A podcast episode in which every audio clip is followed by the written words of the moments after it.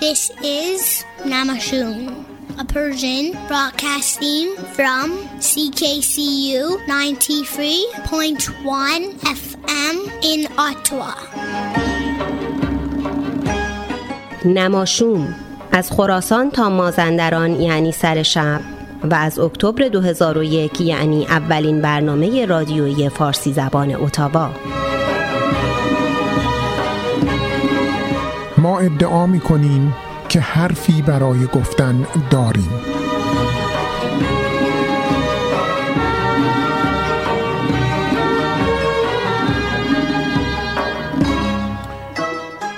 سلام دوستان مهدی فلاحی هستم. مرسی که با ما هستید.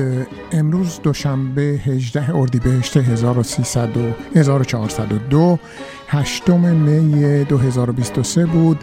در خدمتتون هستم به اتفاق همکارانم که نماشوم 1134 رو تقدیمتون بکنیم. در استودیو با من همکار خوبم جناب دکتر پویا قصبره هستند که یک کمی با هم صحبت اقتصادی بکنیم. از جمله بررسی بکنیم. یک کمی من ازشون بپرسم که اعتصاب اخیر کارمندان دولت چه تأثیری در کل داشت چه تأثیری در وضعیت کارمندان دولت داشت چه وضعیتی چه تأثیری در وضعیت اقتصادی کانادا داشت و امثال اینها. و همچنین رویدادها رو خواهیم داشت که آیدا برامون خواهد گفت. در برنامه امشب پنج دقیقه با جامعه رنگین کمانی به این خواهیم پرداخت که تفاوت هویت جنسی و هویت جنسیتی چی هست؟ و خواهیم دید که یک تفاوت خیلی ظریف بین این دوتا هست. دوست عزیزی به نام موسا جوادی برامون درباره ویژگی و خاصیت های عدد هفت صحبت خواهند کرد. ایشون حتی پیشتر خواهند رفته و به ما خواهند گفت که یک ادعاهایی دارن که جالب هست خودتون بشنوید. من حرفی نمی‌زنم که آیا حرفایشون درست هست یا نه اصلا به من مربوط نیست ولی شنیدن حرفای ایشون جالبه. در مورد اون قسمت از برنامه که جنبه تاریخی داره عنوانش رو من گذاشتم و به این ترتیب بهمن 57 به اون جایی می‌رسیم که شاه آمد و گفت پیام انقلاب شما رو شنیدم و خیلی ها از شاه بعدا انتقاد کردند و گفتند اون سخنرانی اون پیام در حکم خودکشی شاه بود. دوباره من نمی‌دونم اظهار نظر نمی کنم ولی این وقایع رو من فقط براتون نقل می‌کنم. ماری نجیب بخش دیگری از قصه زیبای سووشون رو برامون نقل خواهد کرد. دکتر محمود مسائلی دوباره از جنبه دیگر به ویژگی قراردادهایی که جمهوری اسلامی با چین و شوروی امضا می‌کنه خواهند پرداخت و بربال ترانه جناب مهران راد امشب به یک ترانه زیبا با شعری درخشان از فرید دین عطار خواهند پرداخت و اون رو برامون یک کمی تجزیه و تحلیل می‌کنند و گزیده یادداشت های امیر اسدالله علم رو هم خواهیم داشت و ببینیم دیگه او او تکنو نماشوم رو داریم. دختر عزیزمون فاطمه کشوری علا رقم سرماخوردگی این قسمت برنامه رو برامون اجرا کرده. اون رو هم خواهیم داشت و ببینیم که اینا همش چگونه پیش میره.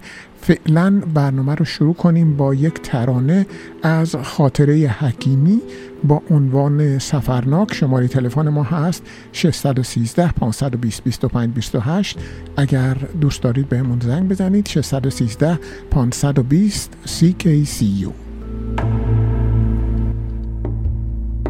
خاک سمر نداده رو.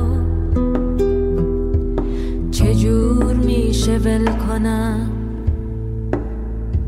سوارم پیاده رو. چجور میشه ول کنم؟ گیرم جهان یک وطنه با مرزهای علکی. رفیق و خونواده رو چجور میشه ول کنم؟ بابوسه میخم کن بیخ این دیوار که سفر ناکم. اسلحه مستم روی این آوار من خطرناکم. جای همه خالی شراب پایانو بزن به لیوانم سلامتی همه تمام ایرانو بزن به لیوانم این گریه فشرده رو چجور میشه ول کنم؟ این همه یار مرده رو چجور میشه ول کنم. گیرم که تنهایی من از هرچی مرز رد بشه. جمع گلول خورده رو چجور میشه ول کنم؟ بابوسه میخم کن بیخ این دیوار که سفر ناکم اسلحه مستم روی این آوار. من خطرناکم. جای همه خالی. شراب پایانو بزن به لیوانم. سلامتی همه تمام ایرانو بزن به لیوانم. جای همه خالی. شراب پایانو بزن به لیوانم. سلامتی همه تمام ایرانو بزن به لیوانم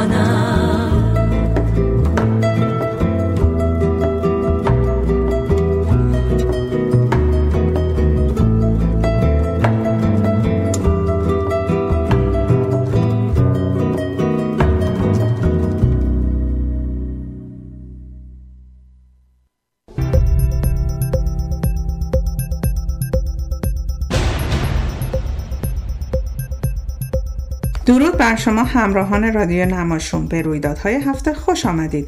امروز دوشنبه هشتم ماه می 2023 آیدا هستم و با هم مروری می‌کنیم به رویدادهای مهم خبری هفته قبل. ابتدا سرخط خبرها. پایان اعتصاب کارمندان دولت در کانادا. توافق بین اتحادیه کارمندان دولت باعث شد آنها به سر کار خود بازگردند. احتمال اخراج یک دیپلمات چینی از کانادا و واکنش متقابل چین. جمهوری اسلامی شنبه گذشته حبیب اوسیود را اعدام کرد. مراسم تاجگذاری چارلز سوم به عنوان پادشاه و کامیلا به عنوان ملکه در روز شنبه ششم ماه می انجام شد. مامور ایرانی پلیس تورنتو با چند اتهام ظرف هفت روز یا باید ترک خدمت کند و یا اخراج می شود. اتحادیه کارمندان دولت اعلام کرد که به توافق موقت برای اغلب کارمندان دولت فدرال دست یافته است و آنها می توانند به سر کار خود بازگردند. هنوز چانه زنی برای تعدادی از کارمندان آموزش و پرورش و کتابخانه و برخی خدمات فنی و عمومی روی میز است. حدود 35 هزار نفر از این تعداد کارمندان اداره مالیات هستند که اعتصاب آنها در فصل مالیات برای خزانهداری بسیار با اهمیت بود. البته اعلام شده بود مهلت ثبت نام مالیاتی تغییر نخواهد کرد و هر کانادایی موظف است مالیات خود را سر وقت بپردازد. در خصوص اداره مهاجرت نیز اعتصاب باعث شد رسیدگی به 100 هزار پرونده مهاجرت متوقف شود که این کار اثر گرفته خواهد شد. مونا فورتیه رئیس ترژری بورد اعلام کرد که این تفاهم برای دولت سالی یک ممیز سه میلیارد دلار هزینه دارد و این البته نصف هزینه مورد تقاضای اتحادیه است ولی ما فکر می‌کنیم به یک توافق منصفانه رسیده ایم. خبر بعدی این که در کانادا وزیر امور خارجه کانادا خانم ملانی جولی روز پنجشنبه گذشته اعلام کرد که دولت در حال بررسی اخراج یک دیپلمات چینی است. او گفت بر اساس گزارش ها آقای مایکل چون که از منتقدان دولت چین در حقوق بشر به خصوص در مورد اقلیت اویغور است توسط یک دیپلمات چینی به نام زاوی تحت فشار و مزاحمت قرار گرفته است. زاوی که در تورنتو مستقر می باشد متهم شده است که به دنبال جمعآوری اطلاعات در خصوص مایکل چانگ است و برای ارعاب خانواده وی در هنگ کنگ برنامه ریزی کرده است. ملانی جولی افزود که کانادا هرگز چنین مداخلاتی را تحمل نخواهد کرد. سفیر چین این را یک اتهام بی اساس خواند و گفت اگر کانادا دیپلمات را اخراج کند چین مقابله به مثل کرده و تا انتهای راه خواهد رفت. آقای مایکل چانگ از نمایندگان حزب کانزرواتیو است. خبر بعدی این که جمهوری اسلامی بامداد روز شنبه حبیب اسیوند شهروند ایرانی سوئدی را اعدام کرد. او در سال 2020 طی یک عملیات آدم ربایی توسط یک باند مخوف قاچاق بین المللی که خبرگزاری فارس آنها را سربازان گمنام امام زمان نامیده از ترکیه به ایران منتقل شد و بدون دادرسی عادلانه و دسترسی به وکیل شخصی محاکمه و اعدام شد. او رهبر سابق و یکی از بنیانگذاران جنبش النزال از گروه های مخالف جمهوری اسلامی بود. این گروه هدف خود را دفاع از حقوق اقلیت عرب ایران اعلام کرده است. جمهوری اسلامی آقای اوسیود را به دست داشتن در چندین بمبگذاری و حمله به رژه نظامی در اهواز متهم کرده بود. اتهامی که گروه نزال همواره آن را نفی کرده است. همچنین مسئولیت حمله به رژه نظامی را گروه داعش در آن زمان به عهده گرفته بود. آقای حبیب اسیوت در اعترافات تلویزیونی در ایران این اتهامات را به گردن گرفت. خبر دیگر این که مراسم تاجگذاری پادشاه و ملکه بریتانیا روز شنبه برگزار شد.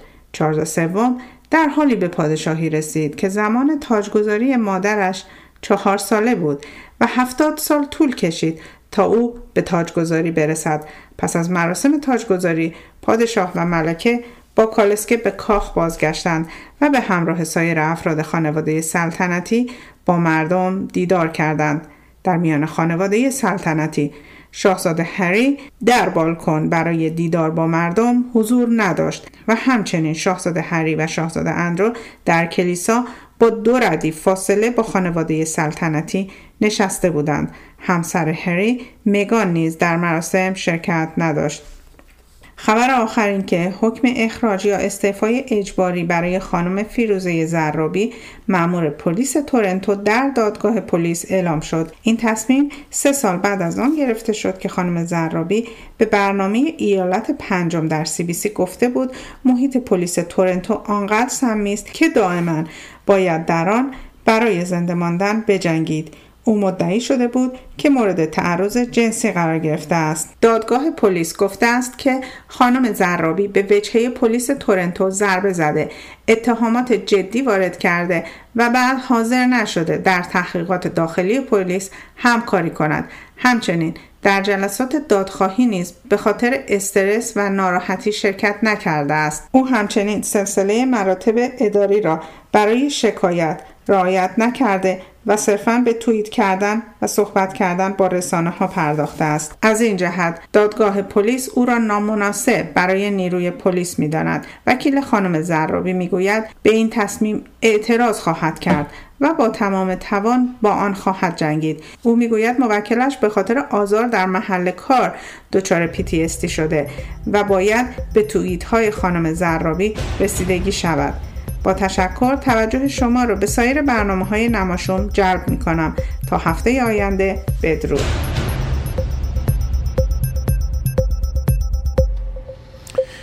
با سپاس از همکارم آیدا و سلام به همکار دیگرم جناب دکتر پویا قصبره که الان اینجا با من در استودیو هستند پویا جان سلام.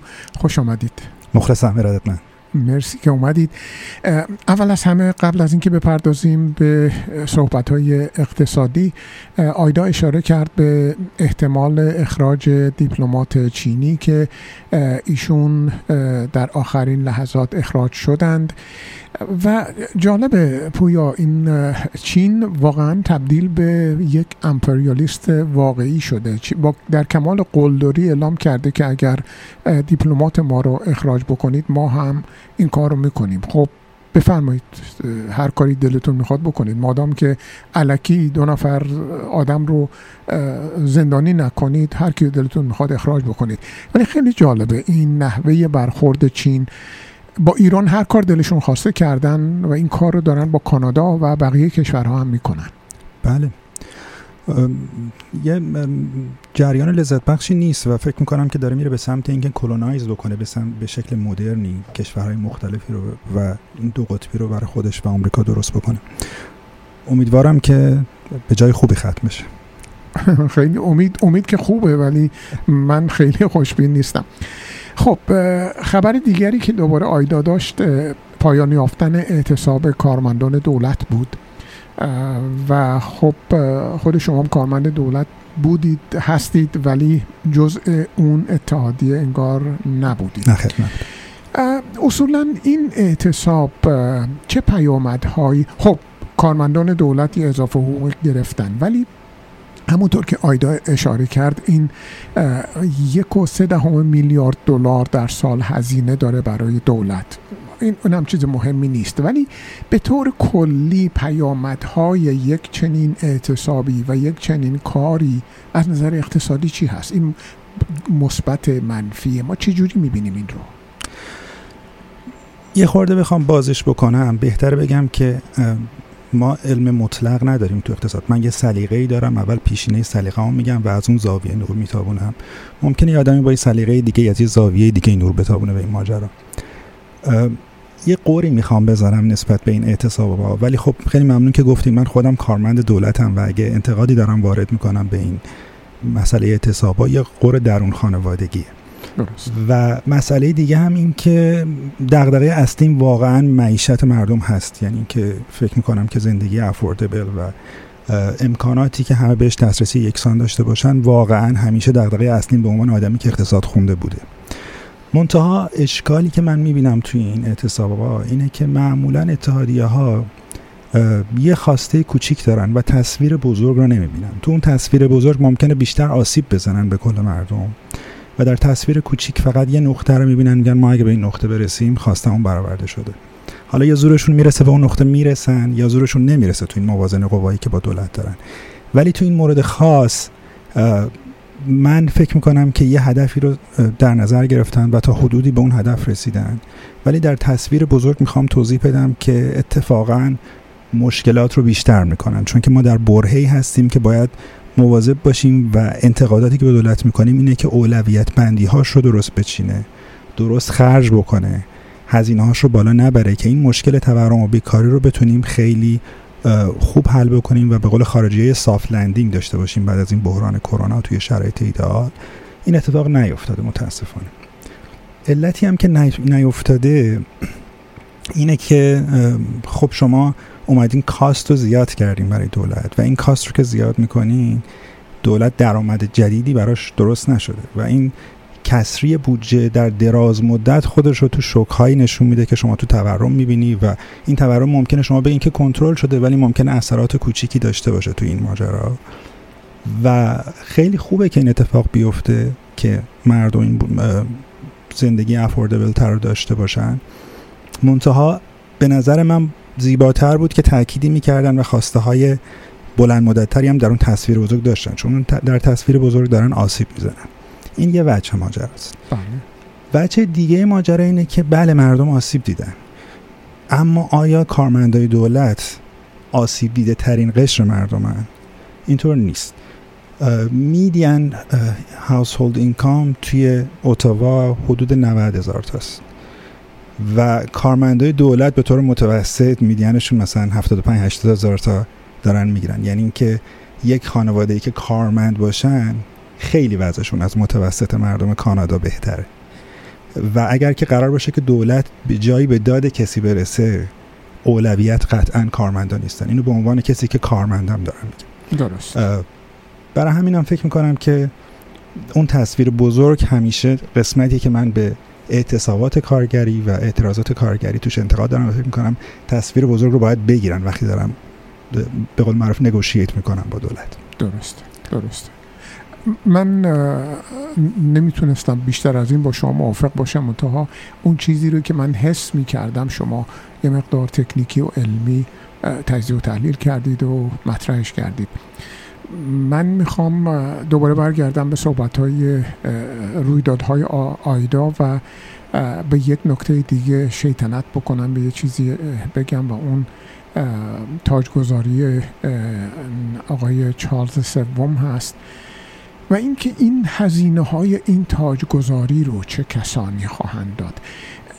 این هزینه ها هنوز برای ما روشن نیست. در یه وقتی در یه زمانی یا به تدریج این هزینه ها روشن خواهد شد. ولی فقط شما اون کالسکه طلایی که با چرخهای طلایی مزین شده بود. خب با یه کالسکه معمولی تر آیا ایشون نمی‌تونست از کاخ خودش به کلیسا برسه؟ باید همه چیزمون طلا می بود اینا سوالاتیه که باید بهش جواب داده بشه. در جایی که میلیون ها نفر از گرسنگی دارن میمیرند. دو نفر آدم بشینن تو کالسکه طلایی در خیابون های لندن راه برن. این چند شاوره واقعا. نه اصلا موضوعیت نداره. کاملا با تو موافقم. یعنی فکر می‌کنم که اینجاها جایی که ما باید شدید باستیم جلوش برای اینکه من این آمارا رو همیشه میگم هر جا میشینم ولی میگم در دنیایی داریم زندگی می‌کنیم که چهل درصد مردم دسترسی به آب تمیز و سرویس بهداشتی ندارن. و در این دنیا اگه قرار باشه کسی با کالسکه طلایی از یه جایی بره به یه جای دیگه این دنیا جای قشنگی نیست. برای همینم هم حتما باید اینجاها نقطه‌ای باشه که سفت پاش واستیم. و از منظر مردم کانادا هم همینطور. به حال باید سعی بکنیم که بودجه ها رو درست در جای درست خرج بکنیم که مشکل کمبود بودجه نداشته باشیم. و یادمون باشه که بخشی از این هزینه ها مستقیم یا غیر مستقیم به ما مردم کانادا تحمیل خواهد صد درصد. متاسفانه. مثال خیلی کوچولوش آخر هفته گذشته پارک ها رو برای ما مجانی کرده بودن. این اصلا جای خوشحالی نداره. این هز... درآمدی که دولت از اینجا نگرفته بود یه جای دیگه یه جور دیگه به ما تحمیل خواهد کرد. دقیقا. ترانه ای از فرزانه فقیهی میشنویم به نام دور و برنامه رو با هم دنبال می‌کنیم.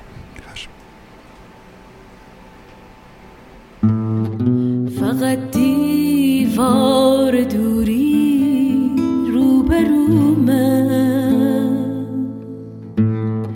ما از تو با ستاره گفتگومه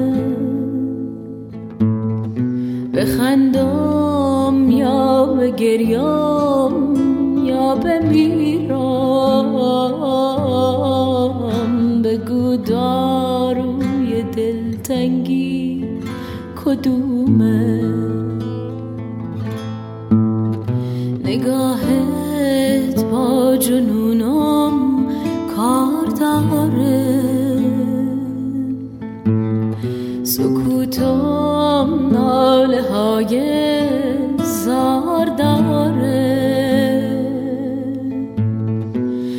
کاری با دل سنگت ندارم. دلم اما به غم اصرار داره. بید مجنون دل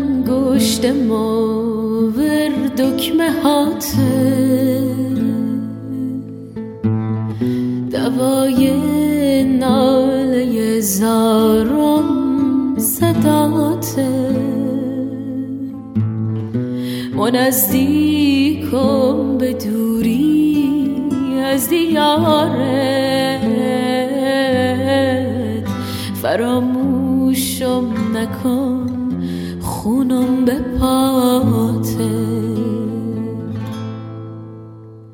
بید مجنون دل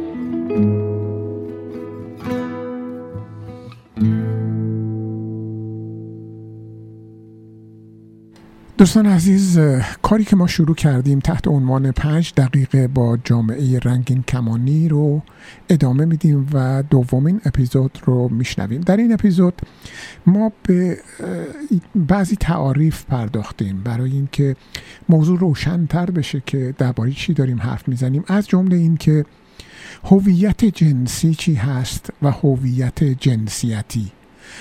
و خواهید دید که تفاوت هست بین این دوتا و یک تفاوت خیلی حساس و ظریف. توصیه من به شما دوستان این هست که اگر سوالی در این زمینه ها دارید سوالتون رو با ما مطرح بکنید. اگر نظیر نظری در این زمینه دارید نظرتون رو با ما در میان بذارید. اگر نظرتون مثبت هست ما خوشحال میشیم بدونیم. اگر نظرتون نه چندان مثبت هست ما باز هم دوست داریم بدونیم. ایمیل من رادیو at gmail.com پذیرای نظرات شما هست. تلفن ما هم هست 613 520 CKCU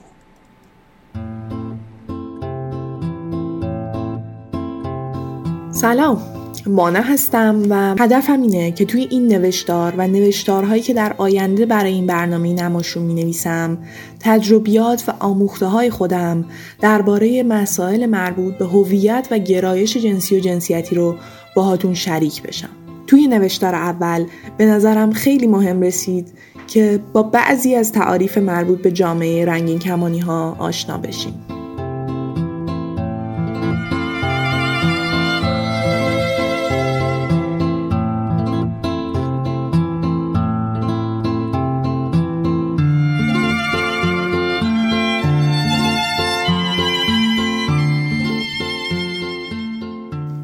بیایید با تفاوت گرایش و هویت جنسی شروع کنیم. گرایش جنسی برمیگرده به تمایلات رمانتیک و جنسی که ما نسبت به آدمهای دیگه تجربه می‌کنیم. از طرف دیگه هویت جنسی و جنسیتی برمیگرده به احساسی که خود ما نسبت به جنس یا جنسیتمون داریم. به عبارت دیگه گرایش برمیگرده به رابطه ما با سایر آدم ها و هویت برمیگرده به رابطه ما با خودمون. هویت جنسیتی افراد دو حالت کلی داره. افراد یا همانسو جنسیتی هستند که انگلیسیش میشه cisgender و یا تراجنسیتی هستند که میشه همون transgender. در افراد cis هویت جنسیتی که افراد دارن با ویژگی های بدنیشون همخونی داره. پس اگه من مونث متولد شدم و هویت جنسیتیم رو هم زن می‌دونم من یک همانسو جنسیتی هستم. از طرف دیگه اگر هویت جنسیتی ما با بدنمون همخونی نداشته باشه به این وضعیت میگیم ترنس بودن. ترنسجندر بودن خودش یک آمبرلا ترم هست به قولی که کلی چیز تو دل خودش داره. مثلا تراجنسیتی بودن لزوما به این معنا نیست که فرد عمل تطبیق جنسیت یا همون جندر افرمیشن سرجری انجام داده یا اینکه هویت خودش رو کاملا مطابق با جنس مخالف می‌دونه. یه چیزی که در دنیای رنگین کمانی ها خیلی مهمه مانوس شدن با طیفی بودن همه چیز و گذار از اون دیدگاه دوگانه انگار یا binary نسبت به دنیاست. افراد ترنس هم بر همین مبنا ممکنه هویت خودشون رو هم مرد و هم زن بدونن که بهش میگیم bigender ممکنه هویتشون رو سیال بین جنسیت ها بدونن که میشه genderfluid یا خودشون رو نه مرد و نه زن بدونن که بهش میگیم non-binary زنانه پوشا هم یکی از گروه های ترنس هستن که به خاطر برنامه های drag، drag show ها، drag king، drag queen و اینجور کارها سالهاست در دنیای هنر نقش مهمی بازی کردن.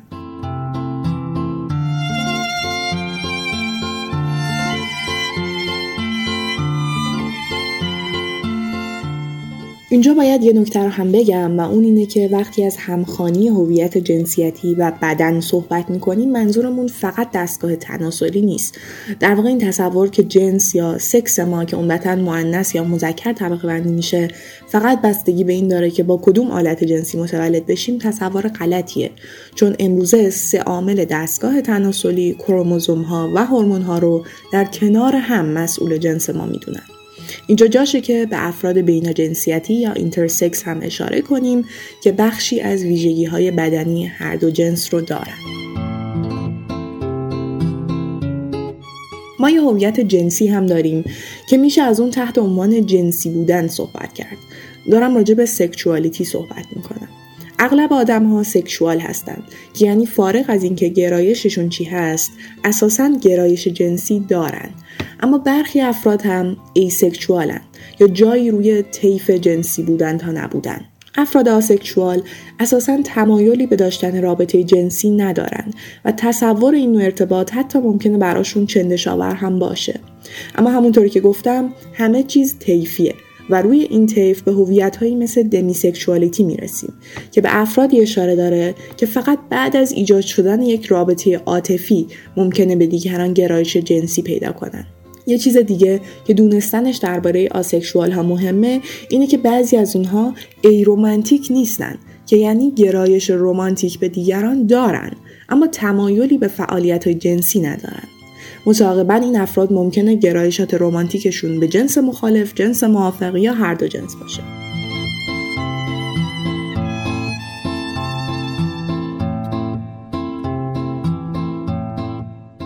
پس اینجا می‌رسیم به گرایش جنسی. این مقوله معمولا برای افراد آشناتر و درکش راحت تره. یادمون نره که اینجا هم ما یه طیف روبرویم. طیفی که یک سرش دگر جنسگرایی یا heterosexuality و یک سر دیگرش هم جنسگرایی یا homosexuality ه. هر جایی جز دو سر این طیف میشه دو جنسگرایی یا همه جنسگرایی که ترجمه های bisexuality و pansexuality هستند. bi یا pan بودن فرق زیادی با هم نداره. بعضیا که فکر می‌کردن اون پیشوند bi داره روی دوگانه بودن جنسیت تاکید می‌کنه چند جنسگرایی یا همه جنسگرایی رو پیشنهاد دادن. ولی بعضی کنشگران بای هم اومدن گفتن منظور ما از بای هم جنس خود و هم جنس دیگریه.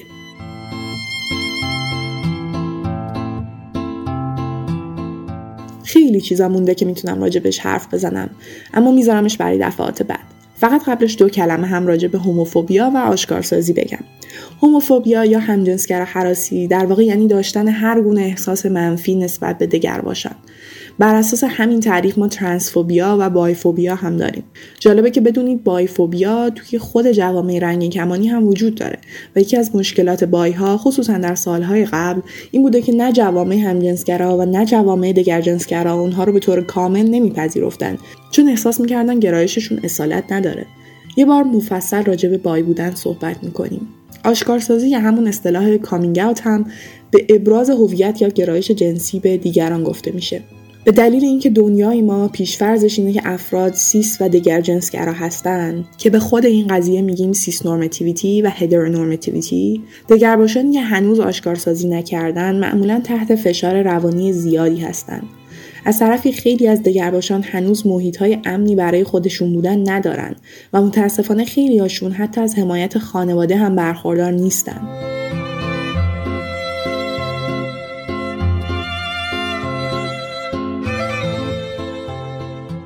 امیدوارم نظرات، پیشنهادات، تجربیات یا سوالاتتون رو برامون بفرستید تا بر اساس اونا برنامه بسازیم. اگر راجع به دگرباشان و مسائلشون سوالی دارید به ما بگید و نگران سوال غلط پرسیدن نباشید. تا وقتی که توهینی در کار نباشه هدفمون اینه که راجع به این موضوعات راحت و بدون سانسور صحبت کنیم و همدیگر رو بهتر بشناسیم.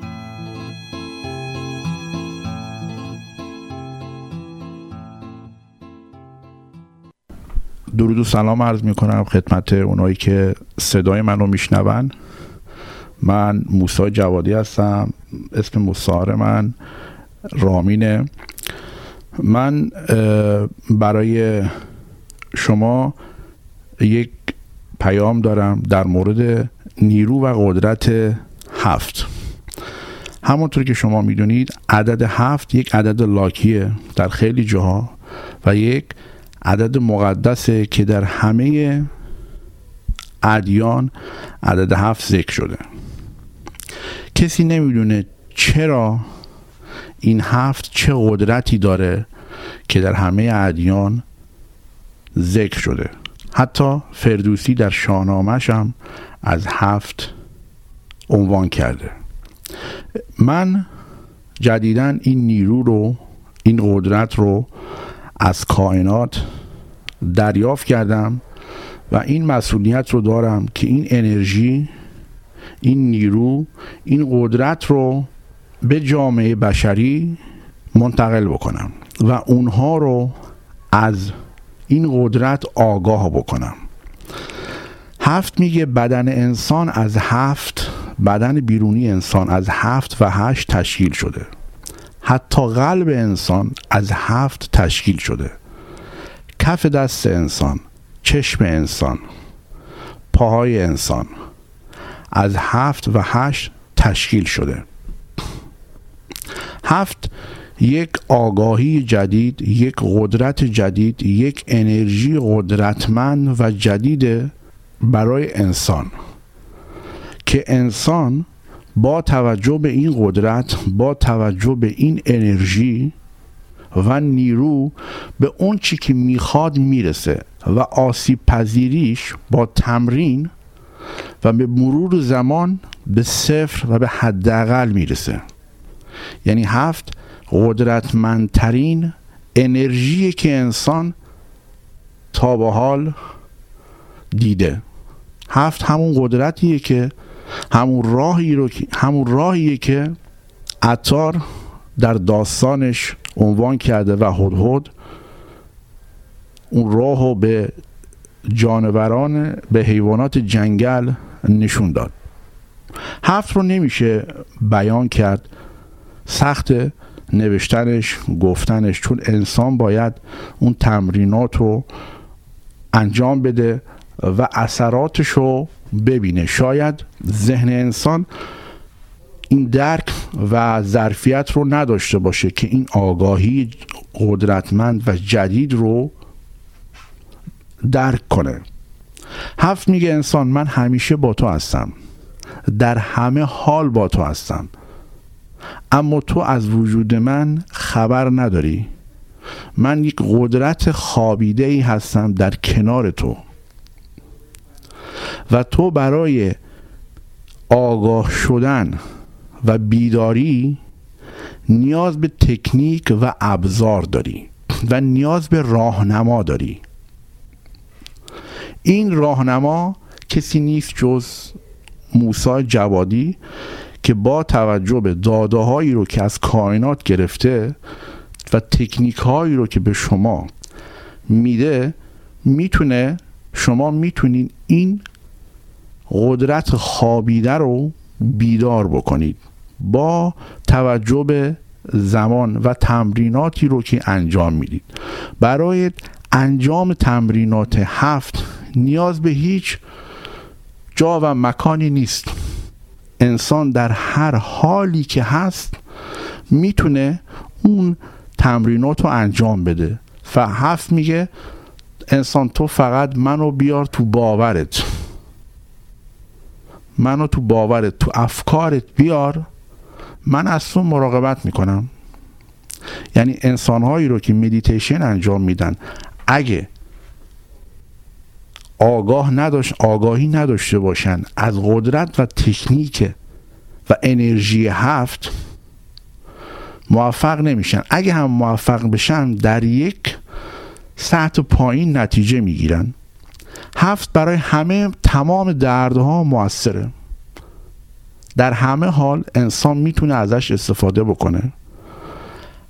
عدد هفت را ما به شکلهای گوناگون در معادلات ریاضی می‌بینیم و کسانی که می‌خوان در مورد انرژی و قدرت و آگاهی هفت اطلاع داشت پیدا بکنن می‌تونن با رادیو نماشوم با آقای فلاحی تماس بگیرن و من اطلاعات لازم رو در اختیارشون قرار میدم با آرزوی سلامتی و شادابی برای همه شما. شادزی مهرفزون خب دوستان عزیز توجه داشته باشید که پخش شدن صحبت های جناب موسا یا رامین جوادی به منزله این نیست که من با صحبت های ایشون موافق هستم یا مخالف هستم. ایشون دوست داشتن این صحبتشون پخش بشه و من موافقت کردم صحبتشون رو پخش کردم. شما باید نظر خودتون رو داشته باشید تزیه و تحلیل خودتون رو داشته باشید. اگر دوست داشتید بیشتر با ایشون صحبت بکنید همونطور که ایشون گفتن با من تماس بگیرید شما رو مرتبط می‌کنم با ایشون. اگر برید به خانه ایرانیان آتوا در بخش گفتگوها ایشون چند تا پست دارن از اون طریق می‌تونید با ایشون مرتبط بشید. و بنابراین این تمام چیزی هست که من می‌تونم خدمتتون بگم. و اما ترانه می‌خوام پخش بکنم براتون از فرهاد دریا که ترانه قابل ذکری هست در اینجا. عنوان این ترانه هست کهنزری کو. شعر بسیار بسیار زیبایی داره. میگه کهنزری کو چه کسی پارچه کهنه داره؟ کهنه دارید می‌خرم. کهنزری کو. عوض گلهای خشک فواره عطرهای بهاره میدم. کهنه کهنه می‌گیرم زر میدم به جاش. عشقهای کهنه می‌گیرم سر میدم به جاش. کهنه زری کو. عوضش غزل میدم شیشه اصل میدم. عوضش قلم میدم روشنی و شم میدم. شیشه گلابین قصه های نابین میدم. کاسه مسی داری باغ اطلسی دارم. قصه های کابولی مرغ کاکلی.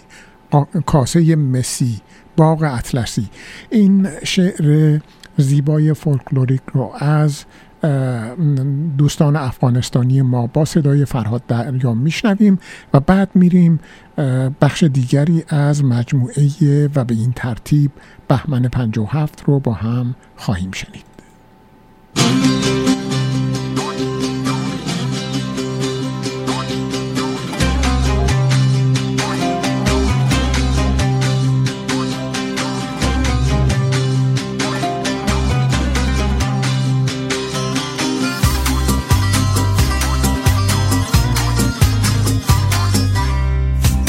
کو نظری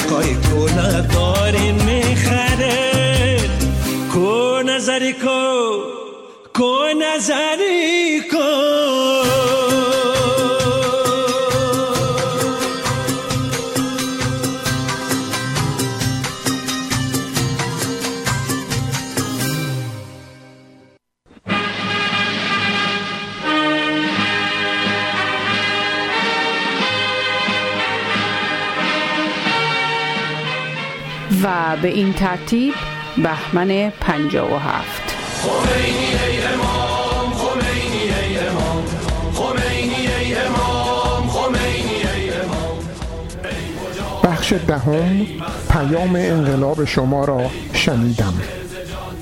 عصر روز چهارده آبان تلفن خانه رضا قطبی به صدا درآمد. قطبی پسردایی شهبانو و رئیس سابق سازمان رادیو تلویزیون ملی گوشی را برداشت و فوری صدای شاه را شناخت و نگران و متعجب شد. او دو ماه پیش زمانی که شریف امامی به سمت نخست وزیری منصوب شده بود از ریاست سازمان رادیو و تلویزیون ملی استعفا داده بود. از آن زمان اغلب شاه را در دربار دیده بود ولی هرگز موضوعی آنقدر فوری پیش نیامده بود که لازم باشد شاه مستقیما به او تلفن کند. تعجب او خیلی طول نکشید زیرا پادشاه فوری به اصل مطلب رفت. او تصمیم به انتصاب دولتی نظامی گرفته بود و می‌خواست برای ملت سخنرانی کند. او از قطبی خواست متن این سخنرانی را بنویسد. قطبی که از سخن شاه متحیر شده بود آهسته گفت من سخنرانی های خودم را هم نمی‌توانم بنویسم. چطور می‌توانم چنین سخنرانی مهمی را برای اعلی بنویسم؟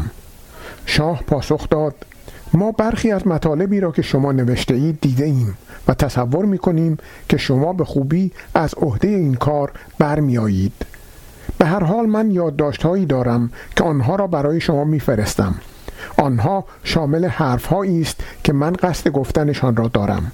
من ناگزیرم دولتی نظامی را روی کار آورم. اما مایلم به مردم بگویم که این ضرورتی موقتی است به زودی دولتی ملی را جانشین آن می کنیم قطبی که در این زمان به کلی گیج شده بود گفت دولت نظامی هم دولتی ملی است. چطوری به مردم القا کنیم که چنین نیست؟ شاه کمی براشفته گفت منظورم دولتی دموکراتیک است. سپس شاه گفت به هر حال من باید در تلویزیون صحبت کنم و به من گفتند که آدم های تلویزیون به کاخ نمی آیند قطبی گفت این غیر ممکن است. با این تصور که به دلیل فشار اوضاع و احوال ممکن است شاه از خاطر برده باشد که او دیگر رئیس رادیو و تلویزیون نیست زیر لب به این واقعیت اشاره کرد. سپس با تردید گفت در این باره با آنها حرف می‌زنم.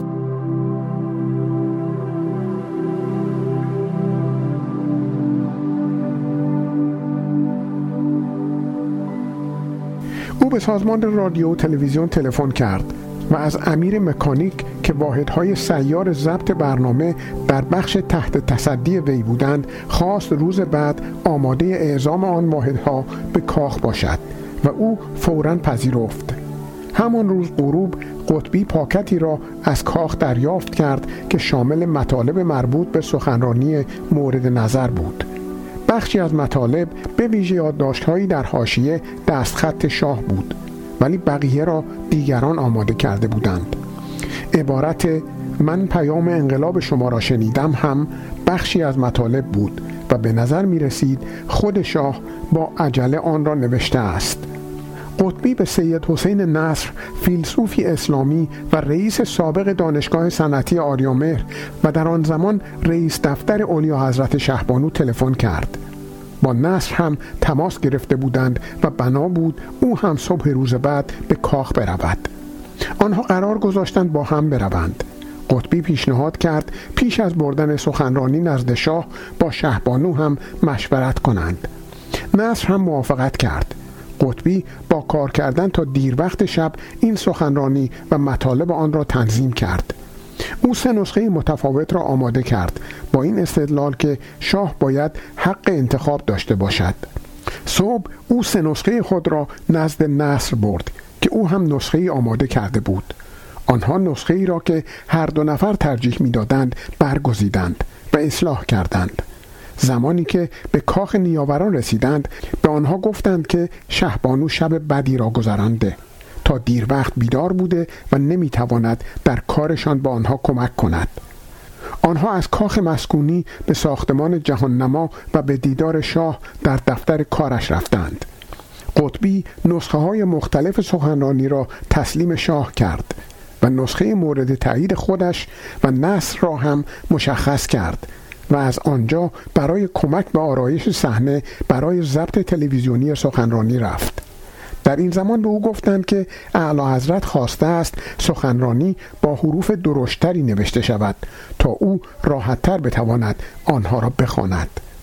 در گذشته شاه فقط یادداشتهایی برای یادآوری نکته هایی که می‌خواست بر آنها تأکید کند در اختیار داشت.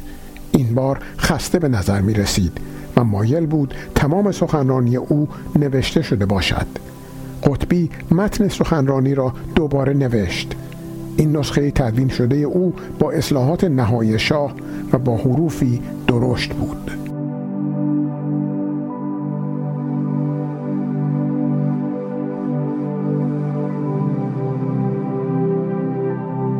آن روز صبح شاه عصبی و بی‌حوصله بود. برنامه ریزی شده بود که سخنرانی او را در اخبار ساعت دو بعد از ظهر پخش کنند. نزدیک ساعت دوازده بود و سخنرانی هنوز آماده نبود. پیش از آن وقتی به او گفتند که نصر و قطبی متن سخنرانی را نزد شهبانو بردهاند بسیار عصبانی شد. او سر اصلان افشار رئیس تشریفات خود فریاد زد چرا متن سخنرانی را نزد شهبانو بردهاند؟ مگر او باید آن را توی تلویزیون بخواند؟ نباید من دست کم یک بار آن را بخوانم تا قبل از ایراد سخنرانی بدانم چه چیزی توی آن نوشته شده است؟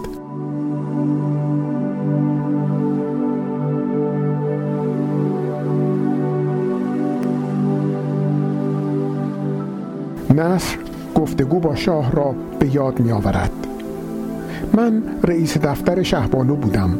ایشان چندین بار به من در منزل تلفن کرده بودند. در واقع من به دختر کوچکم که اغلب به تلفن‌ها جواب می‌داد یاد داده بودم هر بار شهبانو تلفن می کردند با احترام با او حرف بزند. به او گفتم شهبانو را اولیا حضرت خطاب کن. بگو تعظیم عرض می کنم آن روز عصر دخترم پیش من آمد و گفت اعلی حضرت پشت خط است. من تصور کردم او شهبانو را با شاه اشتباه گرفته است و به خاطر این اشتباه سر به سرش گذاشتم. گوشی را گرفتم و با کمال تعجب دیدم اعلی حضرت است. او گفت از شما به خاطر زحماتی که برای سخنرانی کشیدید تشکر می کنم من با چند جمله معمولی مثل اینکه وظیفه هم بود و اینکه فکر اصلی از خود اعلی حضرت بود پاسخ گفتم. پس از انقلاب چند بار اعلی حضرت را دیدم. در مراکش، مکزیک، در بیمارستانی در نیویورک و در لاکلند. اعلی حضرت درباره چیزهای زیادی حرف زد. از جمله درباره اشتباهاتی که تصور می کرد مرتکب شده است. ولی حتی یک بار هم از آن سخنرانی ابراز نارضایتی نکرد.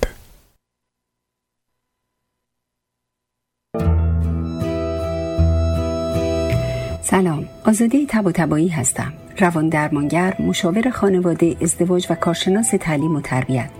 راستش فکر کردم با بهرهگیری از دانش و تجربیات 35 سالم در ایران و کانادا بتونم شما عزیزان رو در چالش هایی که با احساسات و هیجاناتتون یا انتخاب همسر مناسب دارید و یا حتی مسائلی که در روابط روزمره ممکنه با فرزندان یا همکارانتون داشته باشید یاری کنم. فعالیت های من رو می‌تونید در وبسایت www.aramesh.ca دنبال کنید. با آرزوی حال خوش برای همه شما عزیزان. رستوران راه ابریشم واقع در ده 21 سیرول رود قدیمی ترین رستوران ایرانی در شهر آتاوا در فضای گرم و صمیمی با بهترین کیفیت غذایی آماده پذیرایی از شما عزیزان می باشد. برای رزرو و کیترینگ لطفاً با شماره تلفن 613 741 78 88 تماس حاصل فرمایید. سلام دوستان مهدی فلاحی هستم کسانی که برای خرید و فروش خانه خود از خدمات من برخوردار بودند بدون استثنا تبدیل به دوستان صمیمی من شدهاند اجازه بدهید در خدمت شما هم باشم. 613 889 4700 yes at realottawa.ca 613 889 4700 انجمن فرهنگی و هنری ایرانیان آتاوا پاکسو از سال 2004 با خدمات فرهنگی و هنری در خدمت ایرانیان آتاوا از وبسایت ما در آدرس paksu.ca دیدن کنید و با عضویت در انجمن ما را تقویت کنید. 613 240 73 27 مجله هفته در اتاوا.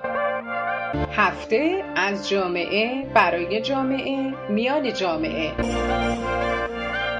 مجله هفته را از فروشگاه های معتبر اتاوا بخواهید.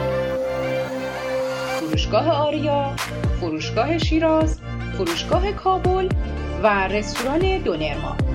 وبسایت ما www.hafte.ca مجله هفته در خدمت جامعه افغان و ایرانی در کانادا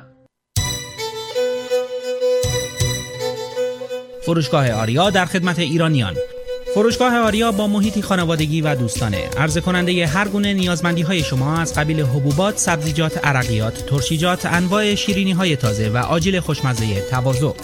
فروشگاه آریا در خدمت ایرانیان.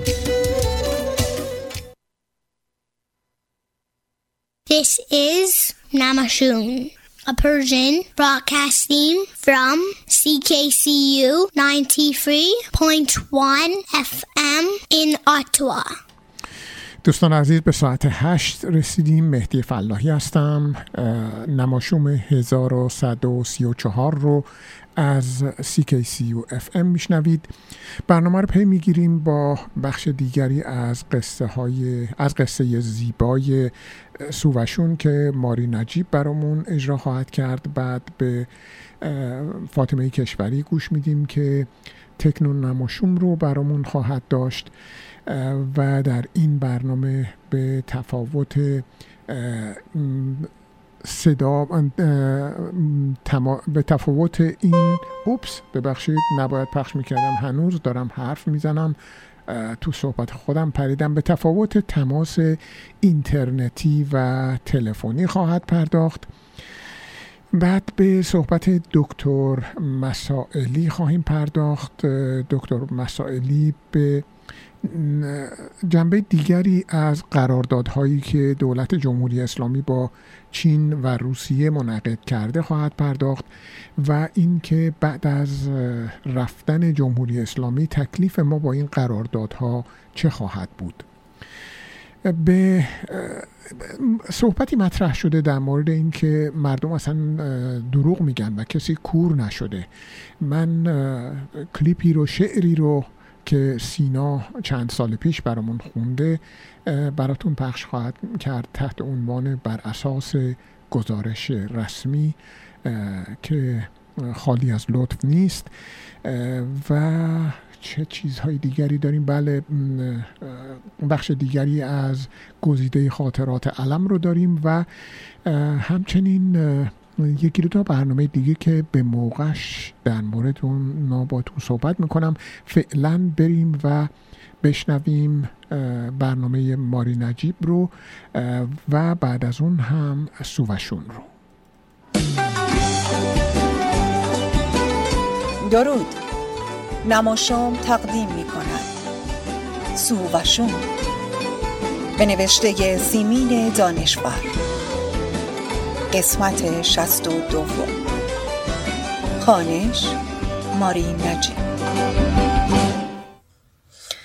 یوسف می گفت برای پدرای ما آسانتر بود و اگر ما نجنبیم برای پسرای ما سختتر میشه. پدرای ما با یه مدعی طرف بودن و متاسفانه در برابرش تسلیم شدن.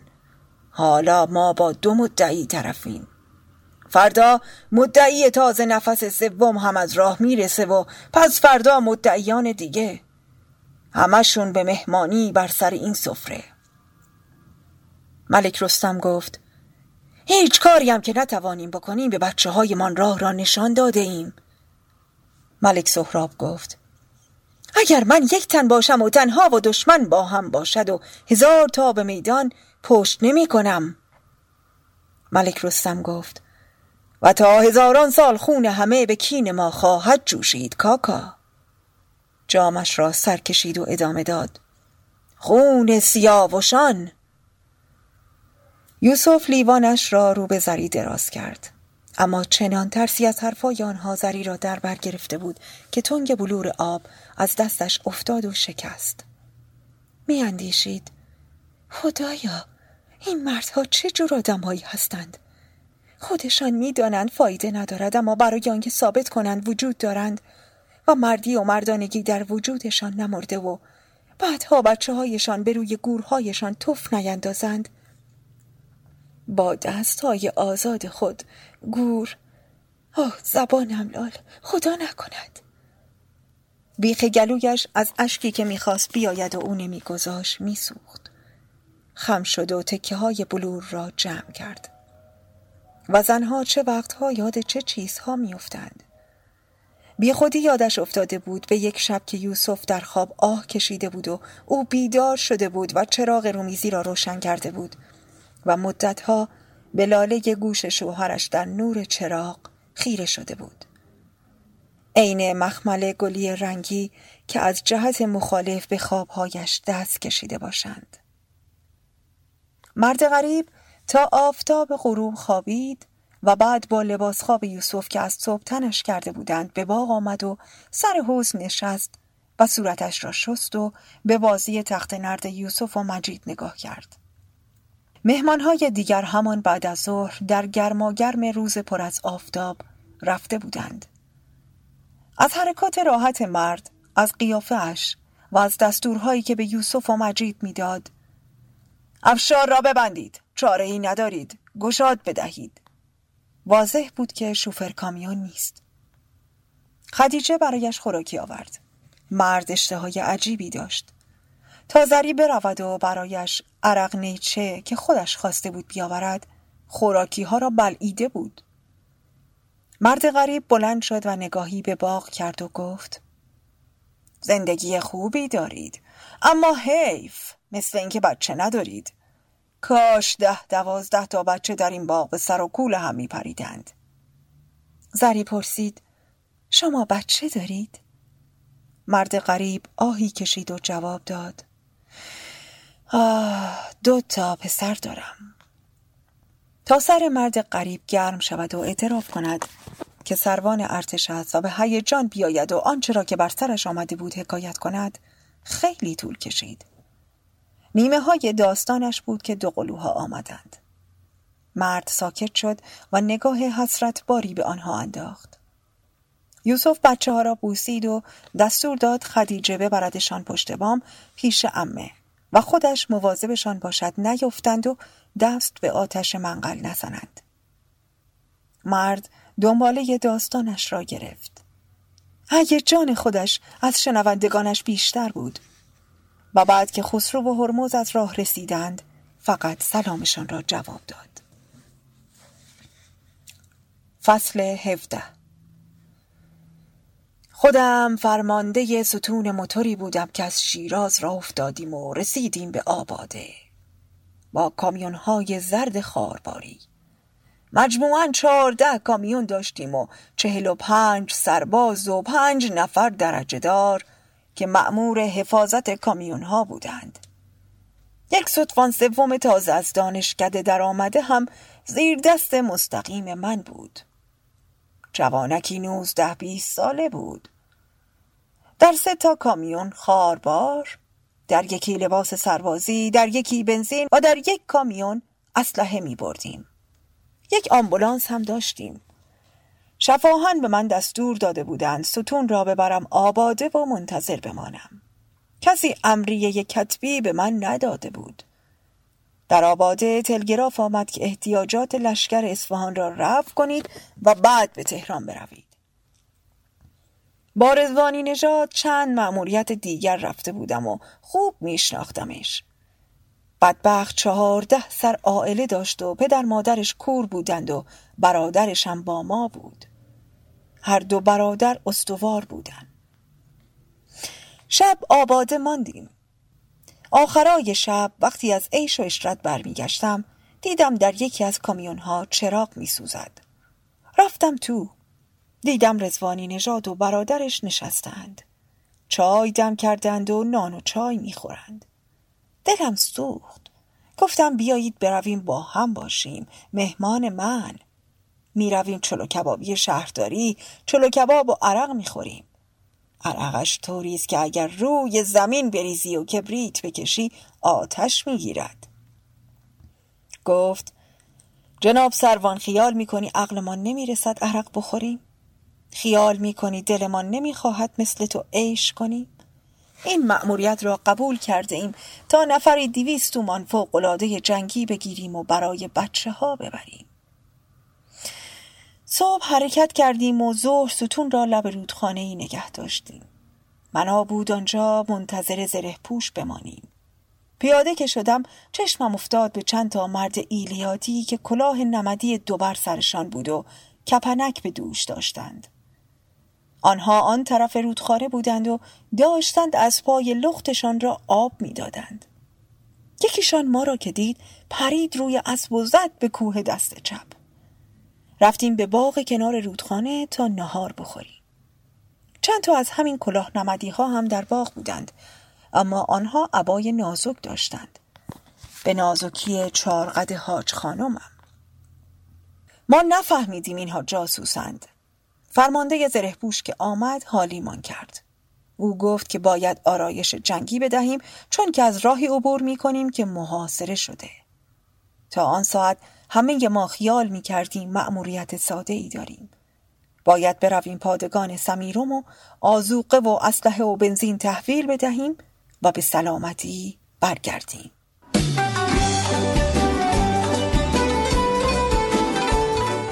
شنوندگان عزیز نماشوم قسمت بعدی این داستان جذاب در نماشام بعدی برای شما نقل خواهد شد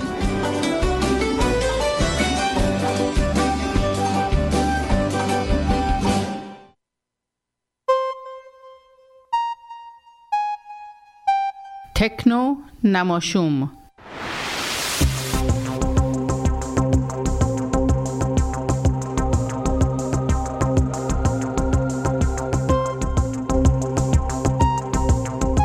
سلام به همه دوستان. امیدوارم که حالتون خوب باشه و آخر هفته خوبی رو سپری کرده باشید.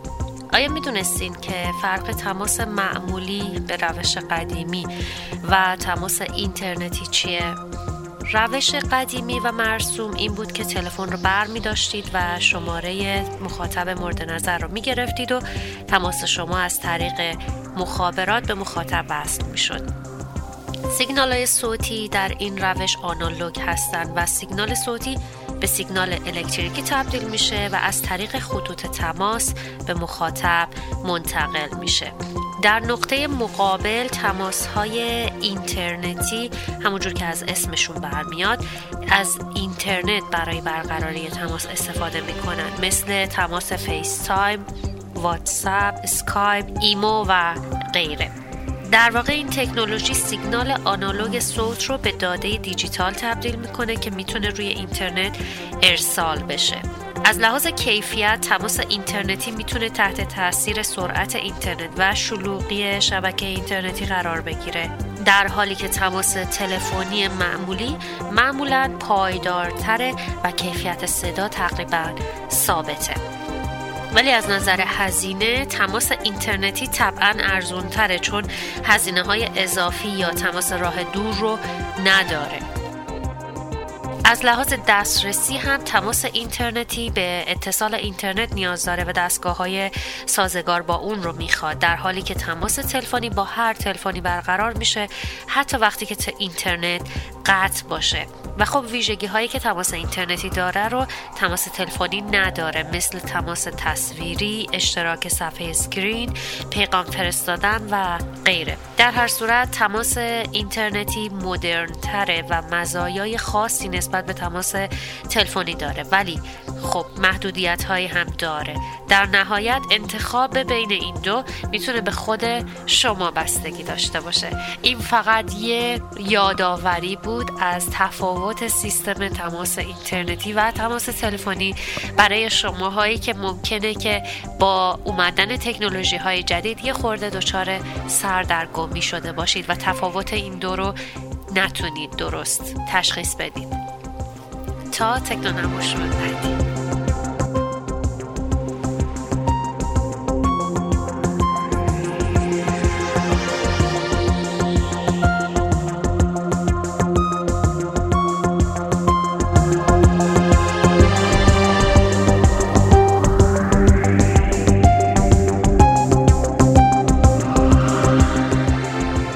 تشکر از همکار عزیزم فاطمه کشوری به ساعت 8 و 14 دقیقه رسیدیم.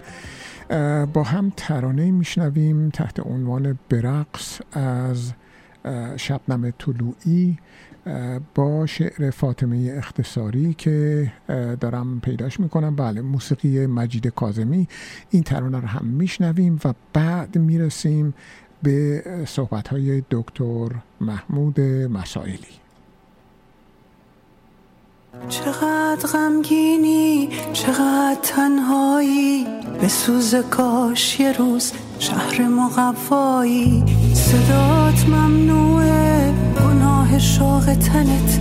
نبوس آزاده نه دوست داشتنت. مردمکات خیسن مثل شب پاییز. دلت گرفته زیاد خسته از هر چیز. نگریه میمونه نخنده میمونه برقص دیوونه برقص دیوونه. نگریه میمونه نخ نخنده میمونه برقص دیوونه برقص دیوونه. نگریه میمونه.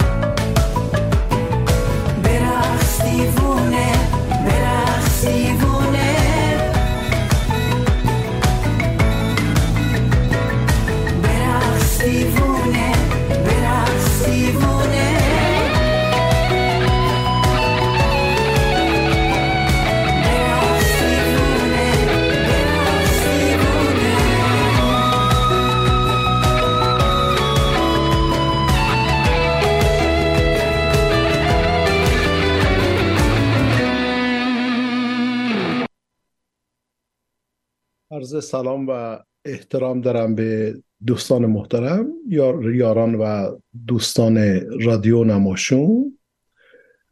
همونطوری که در جلسه پیشین خدمت شما توضیح دادم پرسش مهمی مطرح شده بود توسط یار عزیزی از امریکا که ایشون پرسیده بودن قراردادهایی که امروزه جمهوری اسلامی با کشورهای دیگر شامل روسیه و چین منعقد می نماید در آینده ایران آزاد و دموکراتیک چگونه خواهد بود؟ در پاسخ به پرسشی که این دوست عزیز مطرح کرده بودن من یک سلسله مباحثی رو شروع کردم مقالاتی رو نوشتم که اینها در کیهان لندن به چاپ رسیدن و بعد فکر کردم خوب هستش که شاید مناسب باشه البته که دوستان و یاران رادیو نماشوم هم به این موضوعات علاقمند باشن. در جلسه پیش یک بحثی رو داشتم در واقع مربوط به بخش اول موضوع و سعی کردم توضیح بدم که بر اساس موازین حقوق معاهدات بین المللی آن قراردادهایی که جمهوری اسلامی با دیگر کشورها منعقد می کند صرف نظر از اینکه ما به محتوای اونها دسترسی داشته باشیم یا نداشته باشیم این امکان وجود دارد که این قراردادها رو ما بتونیم در آینده ابطال نماییم. در این جلسه می‌خواهم بخش دوم اون گفتار رو دنبال بکنم ولی این بار اساس استدلال رو بر مفاد منشور ملل متحد به ویژه مواد 102 و 103 قرار میدم میبایست حتما یک بار دیگه خاطر نشان بسازم که آنگونه که در رسانه ها سر صدا به پا افتاده است درباره این قراردادها ما مسیر رو طی نمی کنیم بلکه می‌خواهیم با استدلالات حقوقی توضیح بدیم که چگونه می‌شد قراردادهایی که به احتمال بسیار زیاد در واقع در راستای خیانت به میهن منعقد شدن رو ما چگونه می‌توانیم لغو نماییم؟ اصلی ترین بحث هم این هستش که هیچ نوع قراردادی هیچ نوع معاهده ای نمیبایستی از نگاه مردم پنهان بماند. لذا میبایستی مفاد قرارداد به اطلاع مردم برسد تا مردم خاطر جمع بشن و اطمینان کامل داشته باشن که منافع و ملاحظات ملی در اونها ملحوظ شده است.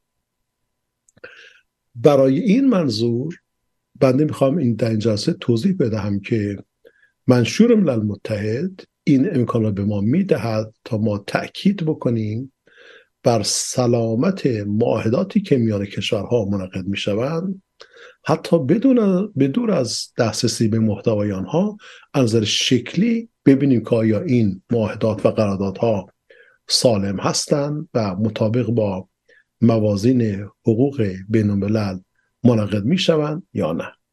بر این اساس هستش که من پیشنهاد می‌کنم به دوستان که نظر ساده داشته باشند به ماده 102 منشور ملل متحد. که این ماده خودش از دو بخش تشکیل شده. بخش اول میگه که هر نوع معاهده و قراردادی که میان کشورها به ثبت می‌رسد میبایستی در نزد دبیرخانه سازمان ملل متحد به ثبت برسد. ولی این بخش از ماده 102 هرگز نمی‌گوید که در چه فاصله زمانی بایستی این کار صورت بگیره. لذا ممکن استش که کشورهای طرف یک قرارداد تا سالها اون قرارداد رو نزد سازمان ملل به ثبت نرسانند و این خودداری از به ثبت رساندن هرگز به معنای چی میگن ابطال معاهده نیست یا اون قرارداد نیست.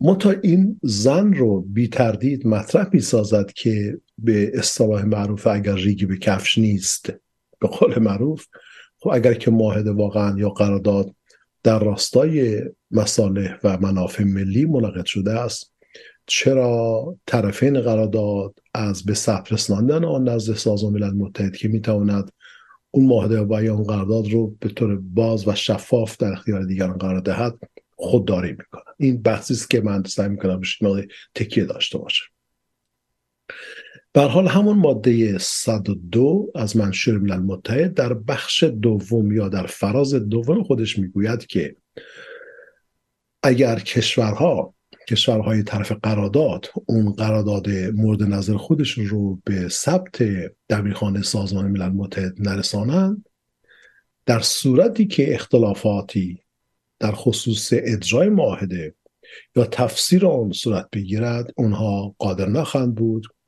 موارد مورد اختلاف رو به محاکم بین یعنی دادگاه بین المللی دادگستری برای حل اختلاف ارجاع بده. خب یه پیش زمینه بود که من خواستم توضیح بدم که دوستان عنایت داشته باشن که از کجا می‌تونیم ما کار رو مورد توجه قرار بدیم. بنابراین ما نگاه می‌کنیم به ماده 102 منشور ملل متحد. که ناظر هست بر ضرورت به ثبت رساندن معاهدات بین المللی نزد سازمان ملل متحد. اما ماده 103 رو هم من بایستی اینجا گوشزد بکنم. چرا که ماده 103 منشور می‌گوید که اگر تضادی میان یک معاهده انعقادی میان دو یا چند کشور با مفاد منشور ملل متحد وجود داشته باشد. این منشور هستش که بر اون معاهده یا اون قرارداد پیشی می‌گیرد. منظور این هستش که اگر قراردادی میان دو کشور یا چند کشور منعقد بشود که مفاد اون قرارداد در تضاد با اهداف ملل متحد باشد آن قرارداد به خودی خود می‌تواند باطل شده تلقی شود. چرا در اینجا ما ناگزیر هستیم که به اهداف ملل متحد نگاه بکنیم؟ منشور ملل متحد اصلی ترین اهداف خودش رو مشتمل بر رعایت حقوق ذاتی انسان ها مشارکت فعال در حفظ صلح و امنیت بین المللی و توسعه همکاری های گروهی برای پیشبرد اهداف اقتصادی اجتماعی و فرهنگی مردم جهان می‌داند.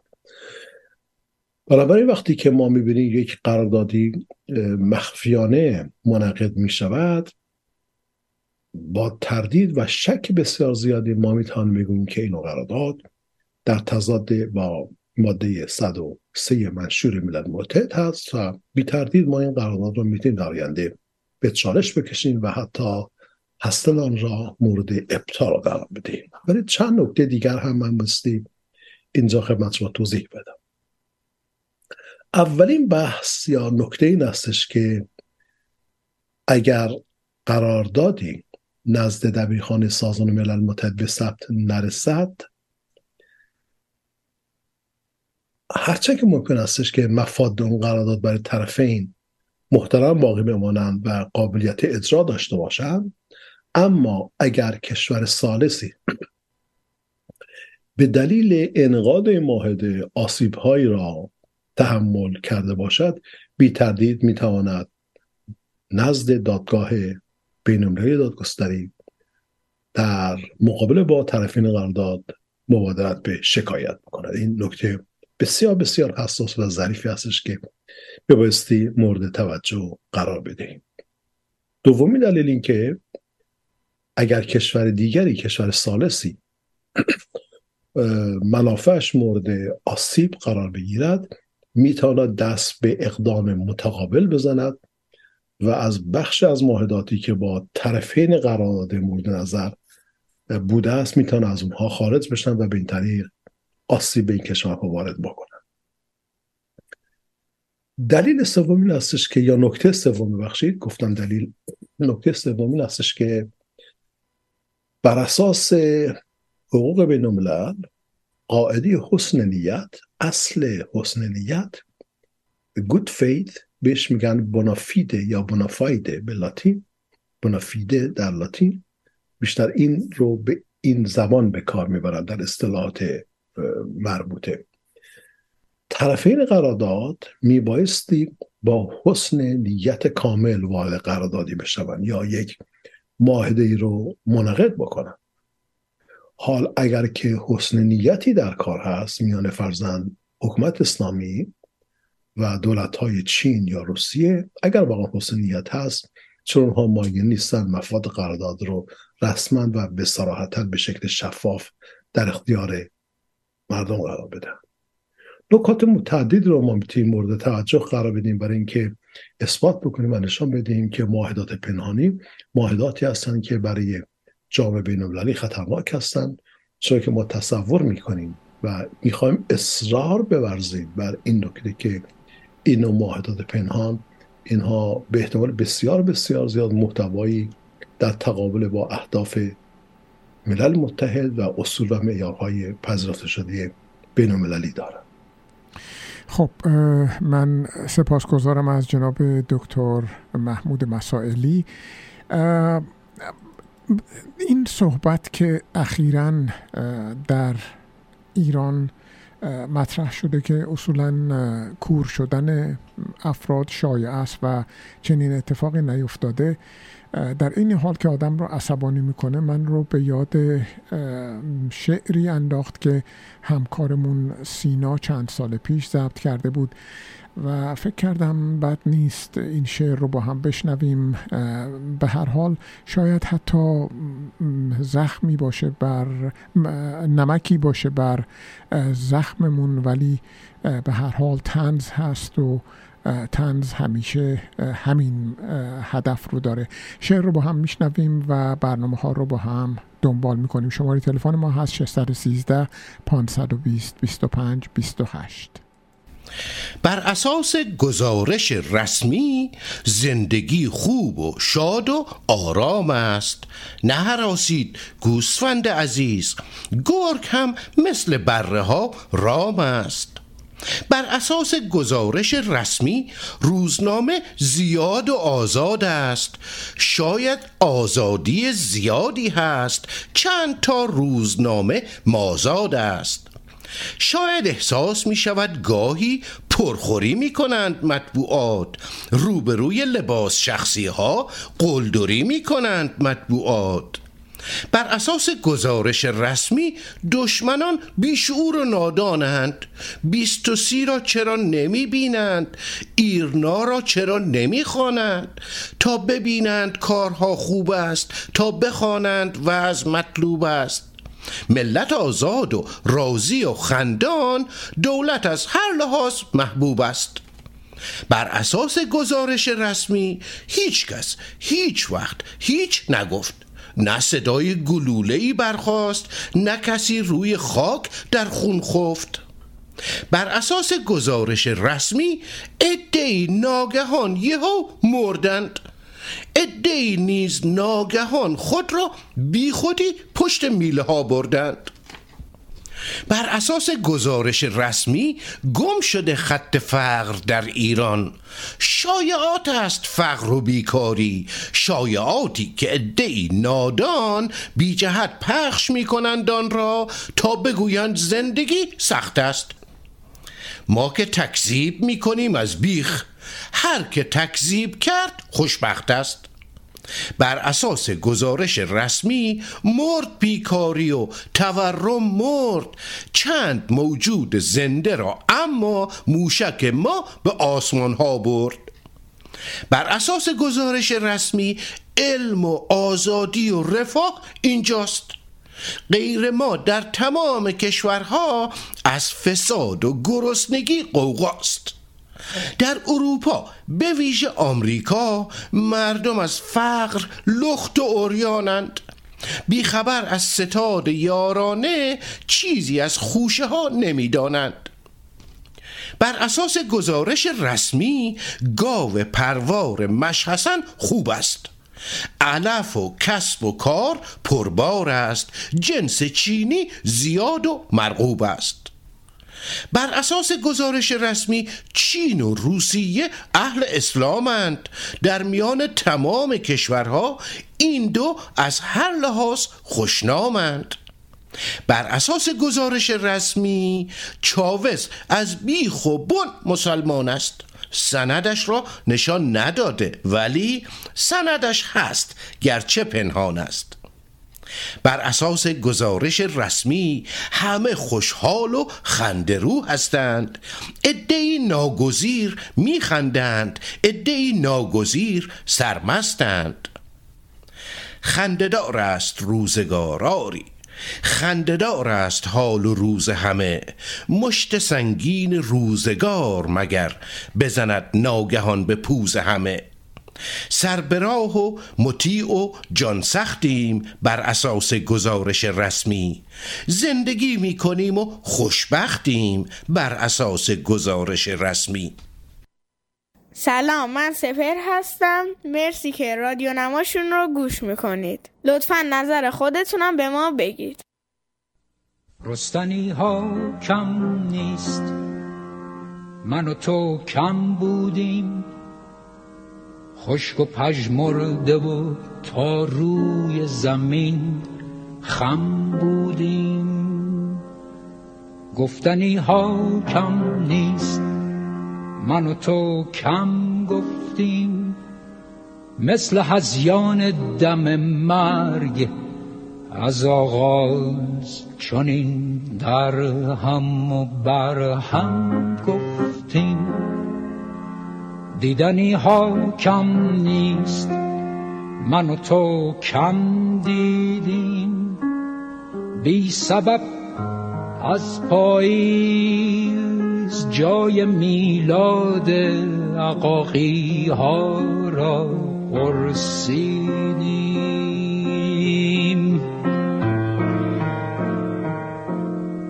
چیدنی ها کم نیست. من و تو کم چیدیم وقت گل دادن عشق روی دار قالی. بی سبب حد تا پرتاب گل سرخی را ترسیدیم.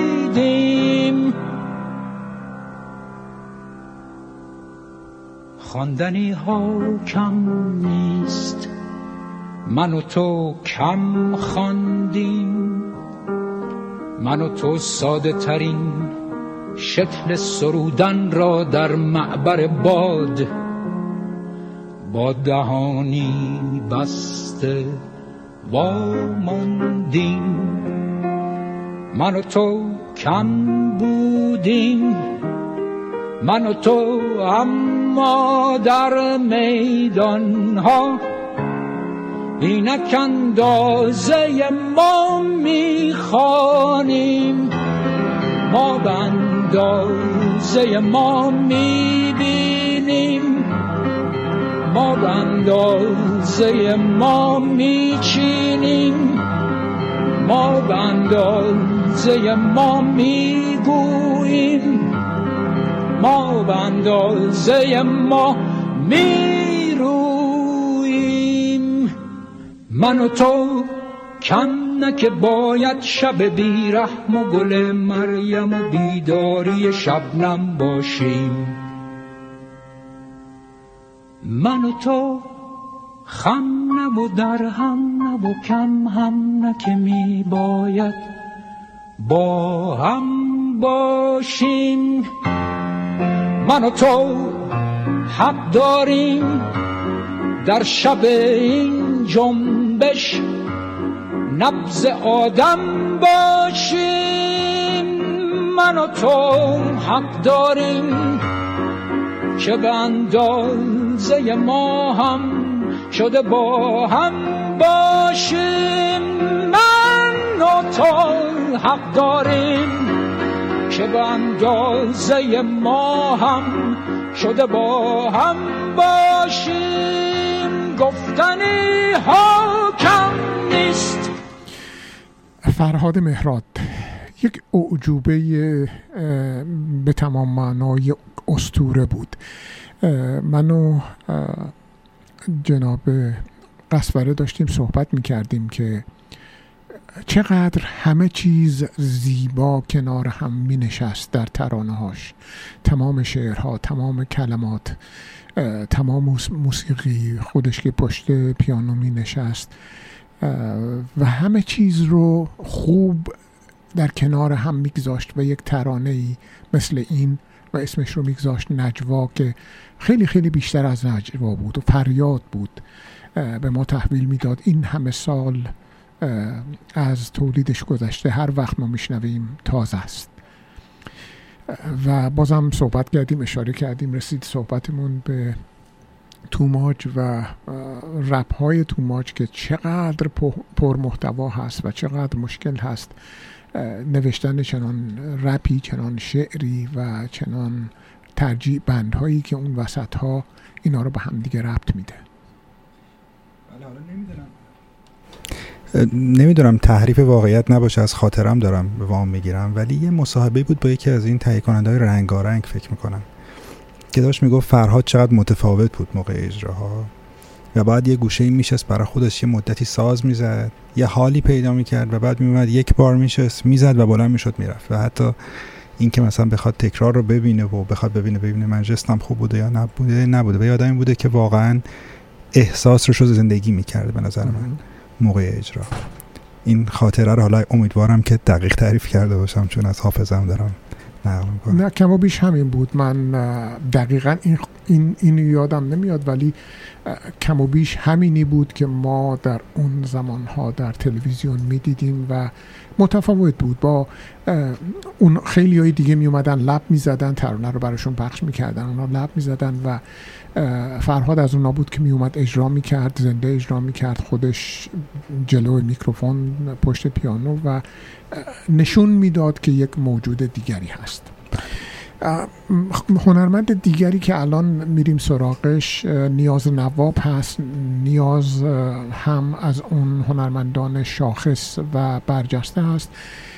هفته پیش همکارمون جناب مهران راد یکی از ترانه های نیاز رو روی شعر حافظ برامون روش صحبت کردن. ترانه دیگری داریم از نیاز که روی شعر اتار ساخته شده تحت عنوان سیمرغ و میشنویم یک برنامه دیگر از مهران راد رو یک بربال ترانه دیگر رو روی این ترانه نیاز نواب.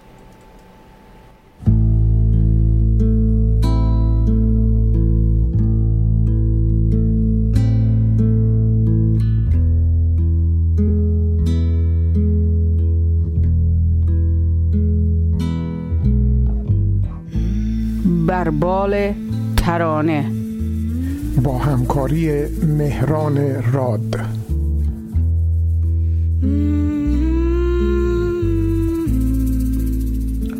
ابتدای کار سیمرغ عجب. ابیات چند میشنویم از یک مصنوی بزرگ به نام منطق و تیر سروده عطار نیشابوری. که در این انتخابی که در این ترانه شده چند بیت از اون ابتدای مصنوی یعنی حکایت سیمرغ در پیشونی ترانه قرار گرفته و در انتهام هم میره یک جای دیگری از, از کتاب و اون بیان وادی حیرت هست که بعد از این وادی حیرت آیدد کار دایم درد و حسرت آیدد و همونجا هم باز دوباره نظم ابیات رو به هم می‌زنه و چند بیت رو نمی‌خونه و بعد میگه گوید اصلا من ندانم چیز من و ندانم هم ندانم نیز من و چند بیت میپره و سراغ این بیت میاد. منطقه تیر اثر بزرگ و تمثیلی هست و یک یک سلوک یک وادی ها و مسیرهای بین راه رو تبیین می‌کنه. کاملا تمثیلی است. مرغانی جمع میشن و به هدایت هدهد تصمیم می‌گیرن برن و سیمرغ رو ببینن. در ابتدای کار برای اینکه هدهد مرغان رو تحریز بکنه و تحریک بکنه به این به این کار تصمیم می‌گیره یک تصویر قشنگ و هیجان انگیزی از سیمرغ بده و میگه که همونجا هست که میگه که در میان چین فتاد از وی پری. لاجرم پرشور شد هر کشوری هر کسی نقشی از آن پر برگرفت هر که دید نقش کاری در گرفت و اینها همه کنجکاو میشن که حالا حرکت کنیم و بریم و این سیمرغ رو ببینیم. و خب قشنگ معلومه که داره در واقع میگه که انگار خالقی داره این جهان. و همه این جلوه های این جهان اثری از اون هست نقشی از اون هست تأثیری از اون هست. هرچی که تو ما توی دنیا می‌بینیم در واقع برمیگرده بود. منتها از اون فضای دینی و فضای صوفیانش که بیرون بیایم به نظر من این شروع یک هیجان دیگری هم داره غیر از اون امر صوفیانه. هیجان دیگرش اینه که انگار موتیویشن یا انگیزه برای راه افتادن برای یک کار لازمش اینه که بدونیم ما یه پروژه مشترک داریم. یعنی این پروژه مشترک خیلی کمک می‌کنه به این که آدم ها هم گروه بشن هم سخن بشن هم فریاد و هم داستان بشن برای اینکه یک کاری رو شروع بکنن.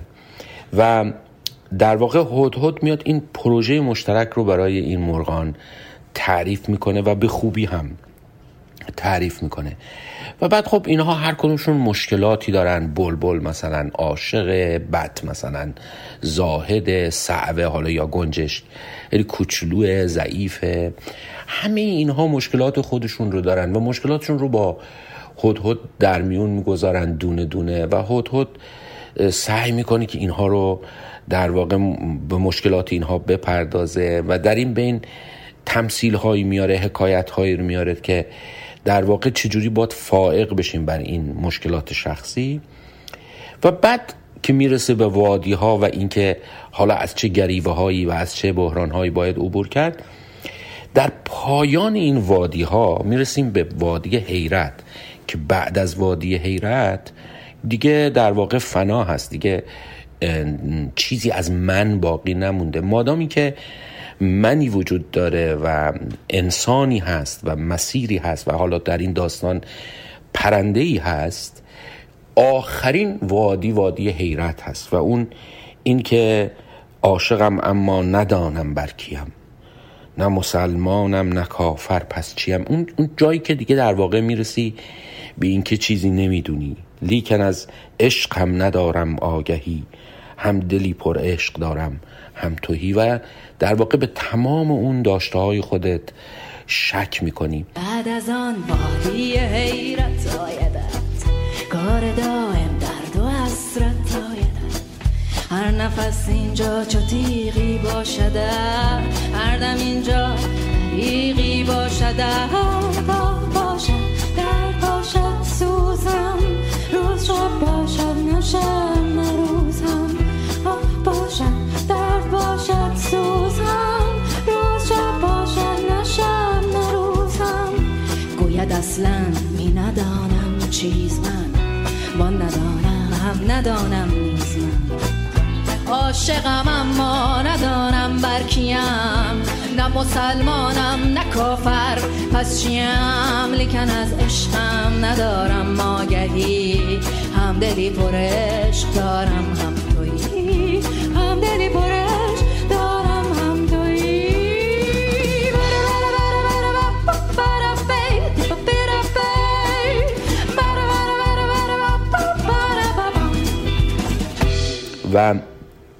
این در واقع پایان این مسیری است که حالا آمده و البته عطار اینجا داستان رو تموم نمی‌کنه بلکه خیلی هیجان انگیز به شکل خیلی هیجان انگیزی این مرغان سی تا از این مرغان باقی میمونن و وقتی که در خود مینگرن می‌بینن که آن سی مرغ در واقع خودشون هستن.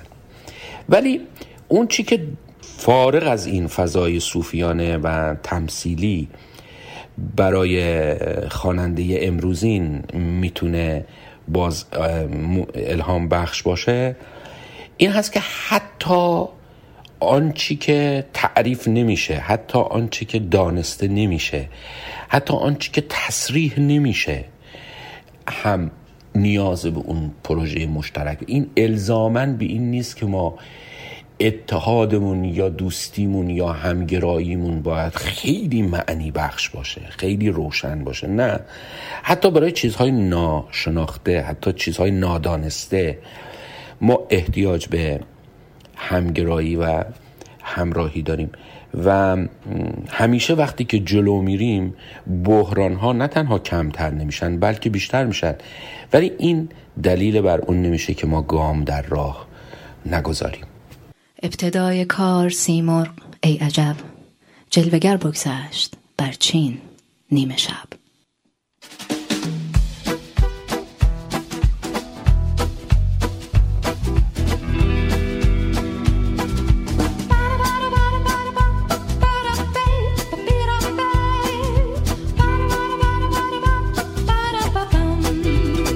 در میان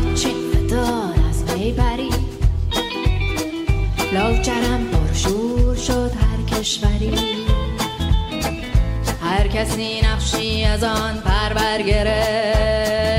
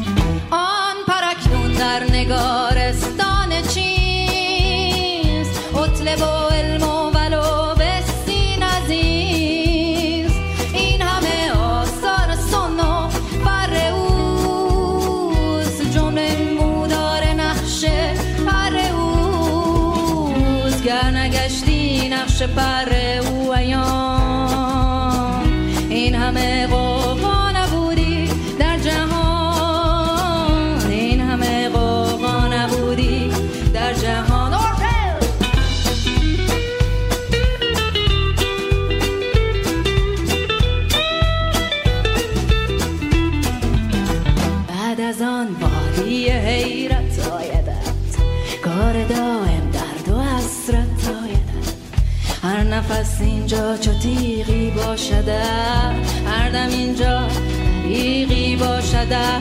آه باشد در باشد سوزم. روز شب باشد روز هم آه باشد در باشد سوزم. روز شب باشد نشم نه روز هم گوید اصلا می ندانم چیز من. وان ندانم هم ندانم نیز من. عاشقم اما ندانم بر کیم.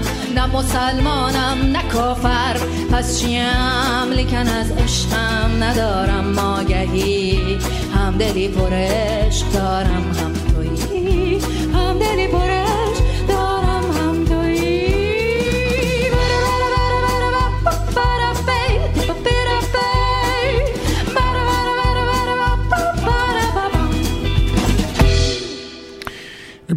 سپاس از جناب مهران راد و البته نیاز نواب و با سپاس از همه همکاران نماشوم که به من کمک کردند که این برنامه نماشوم رو به اینجا برسونم و صد درصد سپاس از پویای عزیز که اومد توی استودیو امشب حوصله کرد تا این لحظه نشست و دید که من در 22 سال گذشته چه روزگاری داشتم اینجا.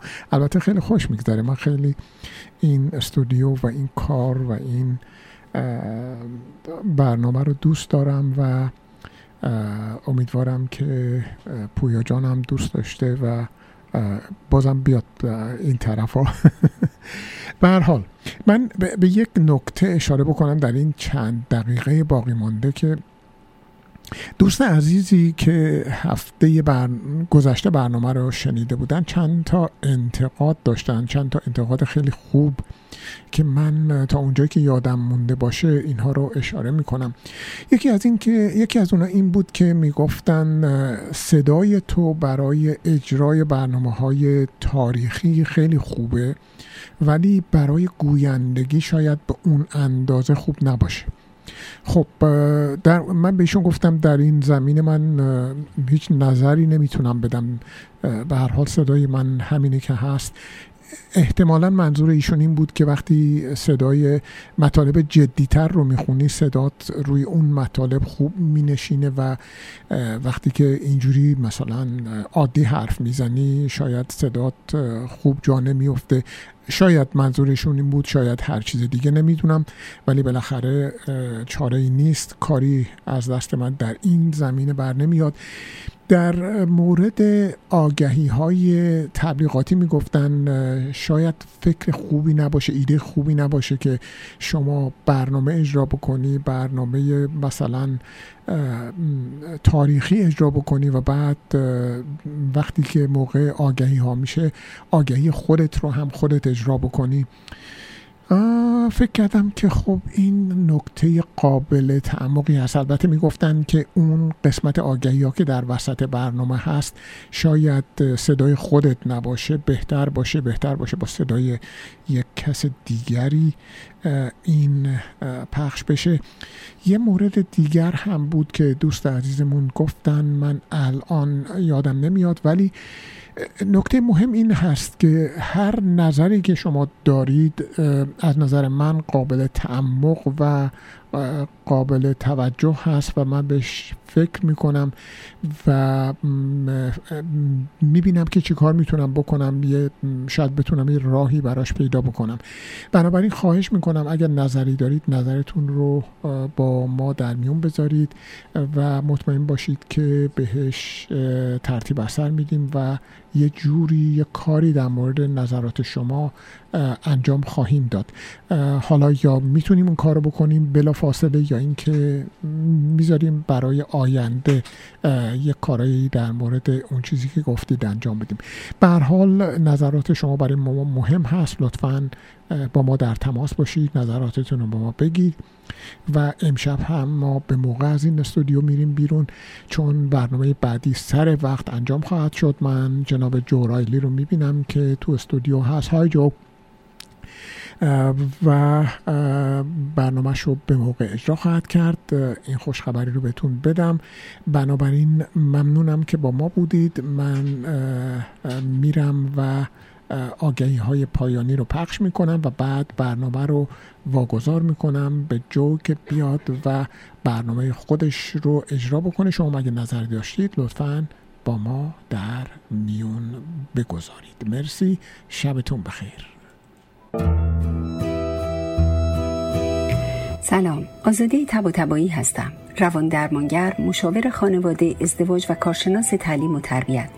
راستش فکر کردم با بهرهگیری از دانش و تجربیات 35 سالم در ایران و کانادا بتونم شما عزیزان رو در چالش هایی که با احساسات و هیجاناتتون یا انتخاب همسر مناسب دارید و یا حتی مسائلی که در روابط روزمره ممکنه با فرزندان یا همکارانتون داشته باشید یاری کنم.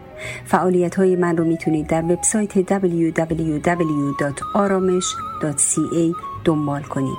با آرزوی حال خوش برای همه شما عزیزان. رستوران راه ابریشم واقع در ده 21 سیرول رود قدیمی ترین رستوران ایرانی در شهر آتاوا در فضای گرم و صمیمی با بهترین کیفیت غذایی آماده پذیرایی از شما عزیزان می باشد. برای رزرو و کیترینگ لطفاً با شماره تلفن 613 741 78 88 تماس حاصل فرمایید. سلام دوستان مهدی فلاحی هستم کسانی که برای خرید و فروش خانه خود از خدمات من برخوردار بودند بدون استثنا تبدیل به دوستان صمیمی من شدهاند اجازه بدهید در خدمت شما هم باشم.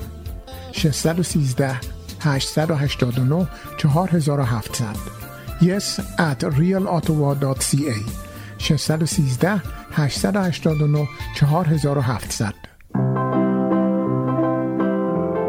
انجمن فرهنگی و هنری ایرانیان آتاوا پاکسو از سال 2004 با خدمات فرهنگی و هنری در خدمت ایرانیان آتاوا از وبسایت ما در آدرس paksu.ca دیدن کنید و با عضویت در انجمن ما را تقویت کنید.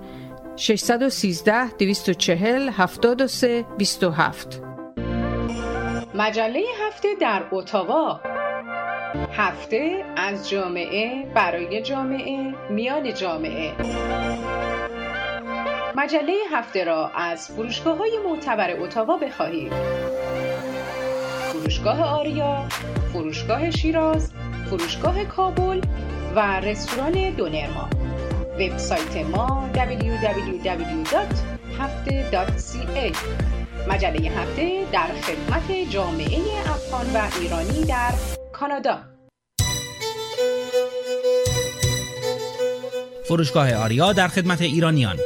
فروشگاه آریا با محیطی خانوادگی و دوستانه. عرضه کننده هر گونه نیازمندی های شما از قبیل حبوبات، سبزیجات، عرقیات، ترشیجات، انواع شیرینی های تازه و آجیل خوشمزه تواضع.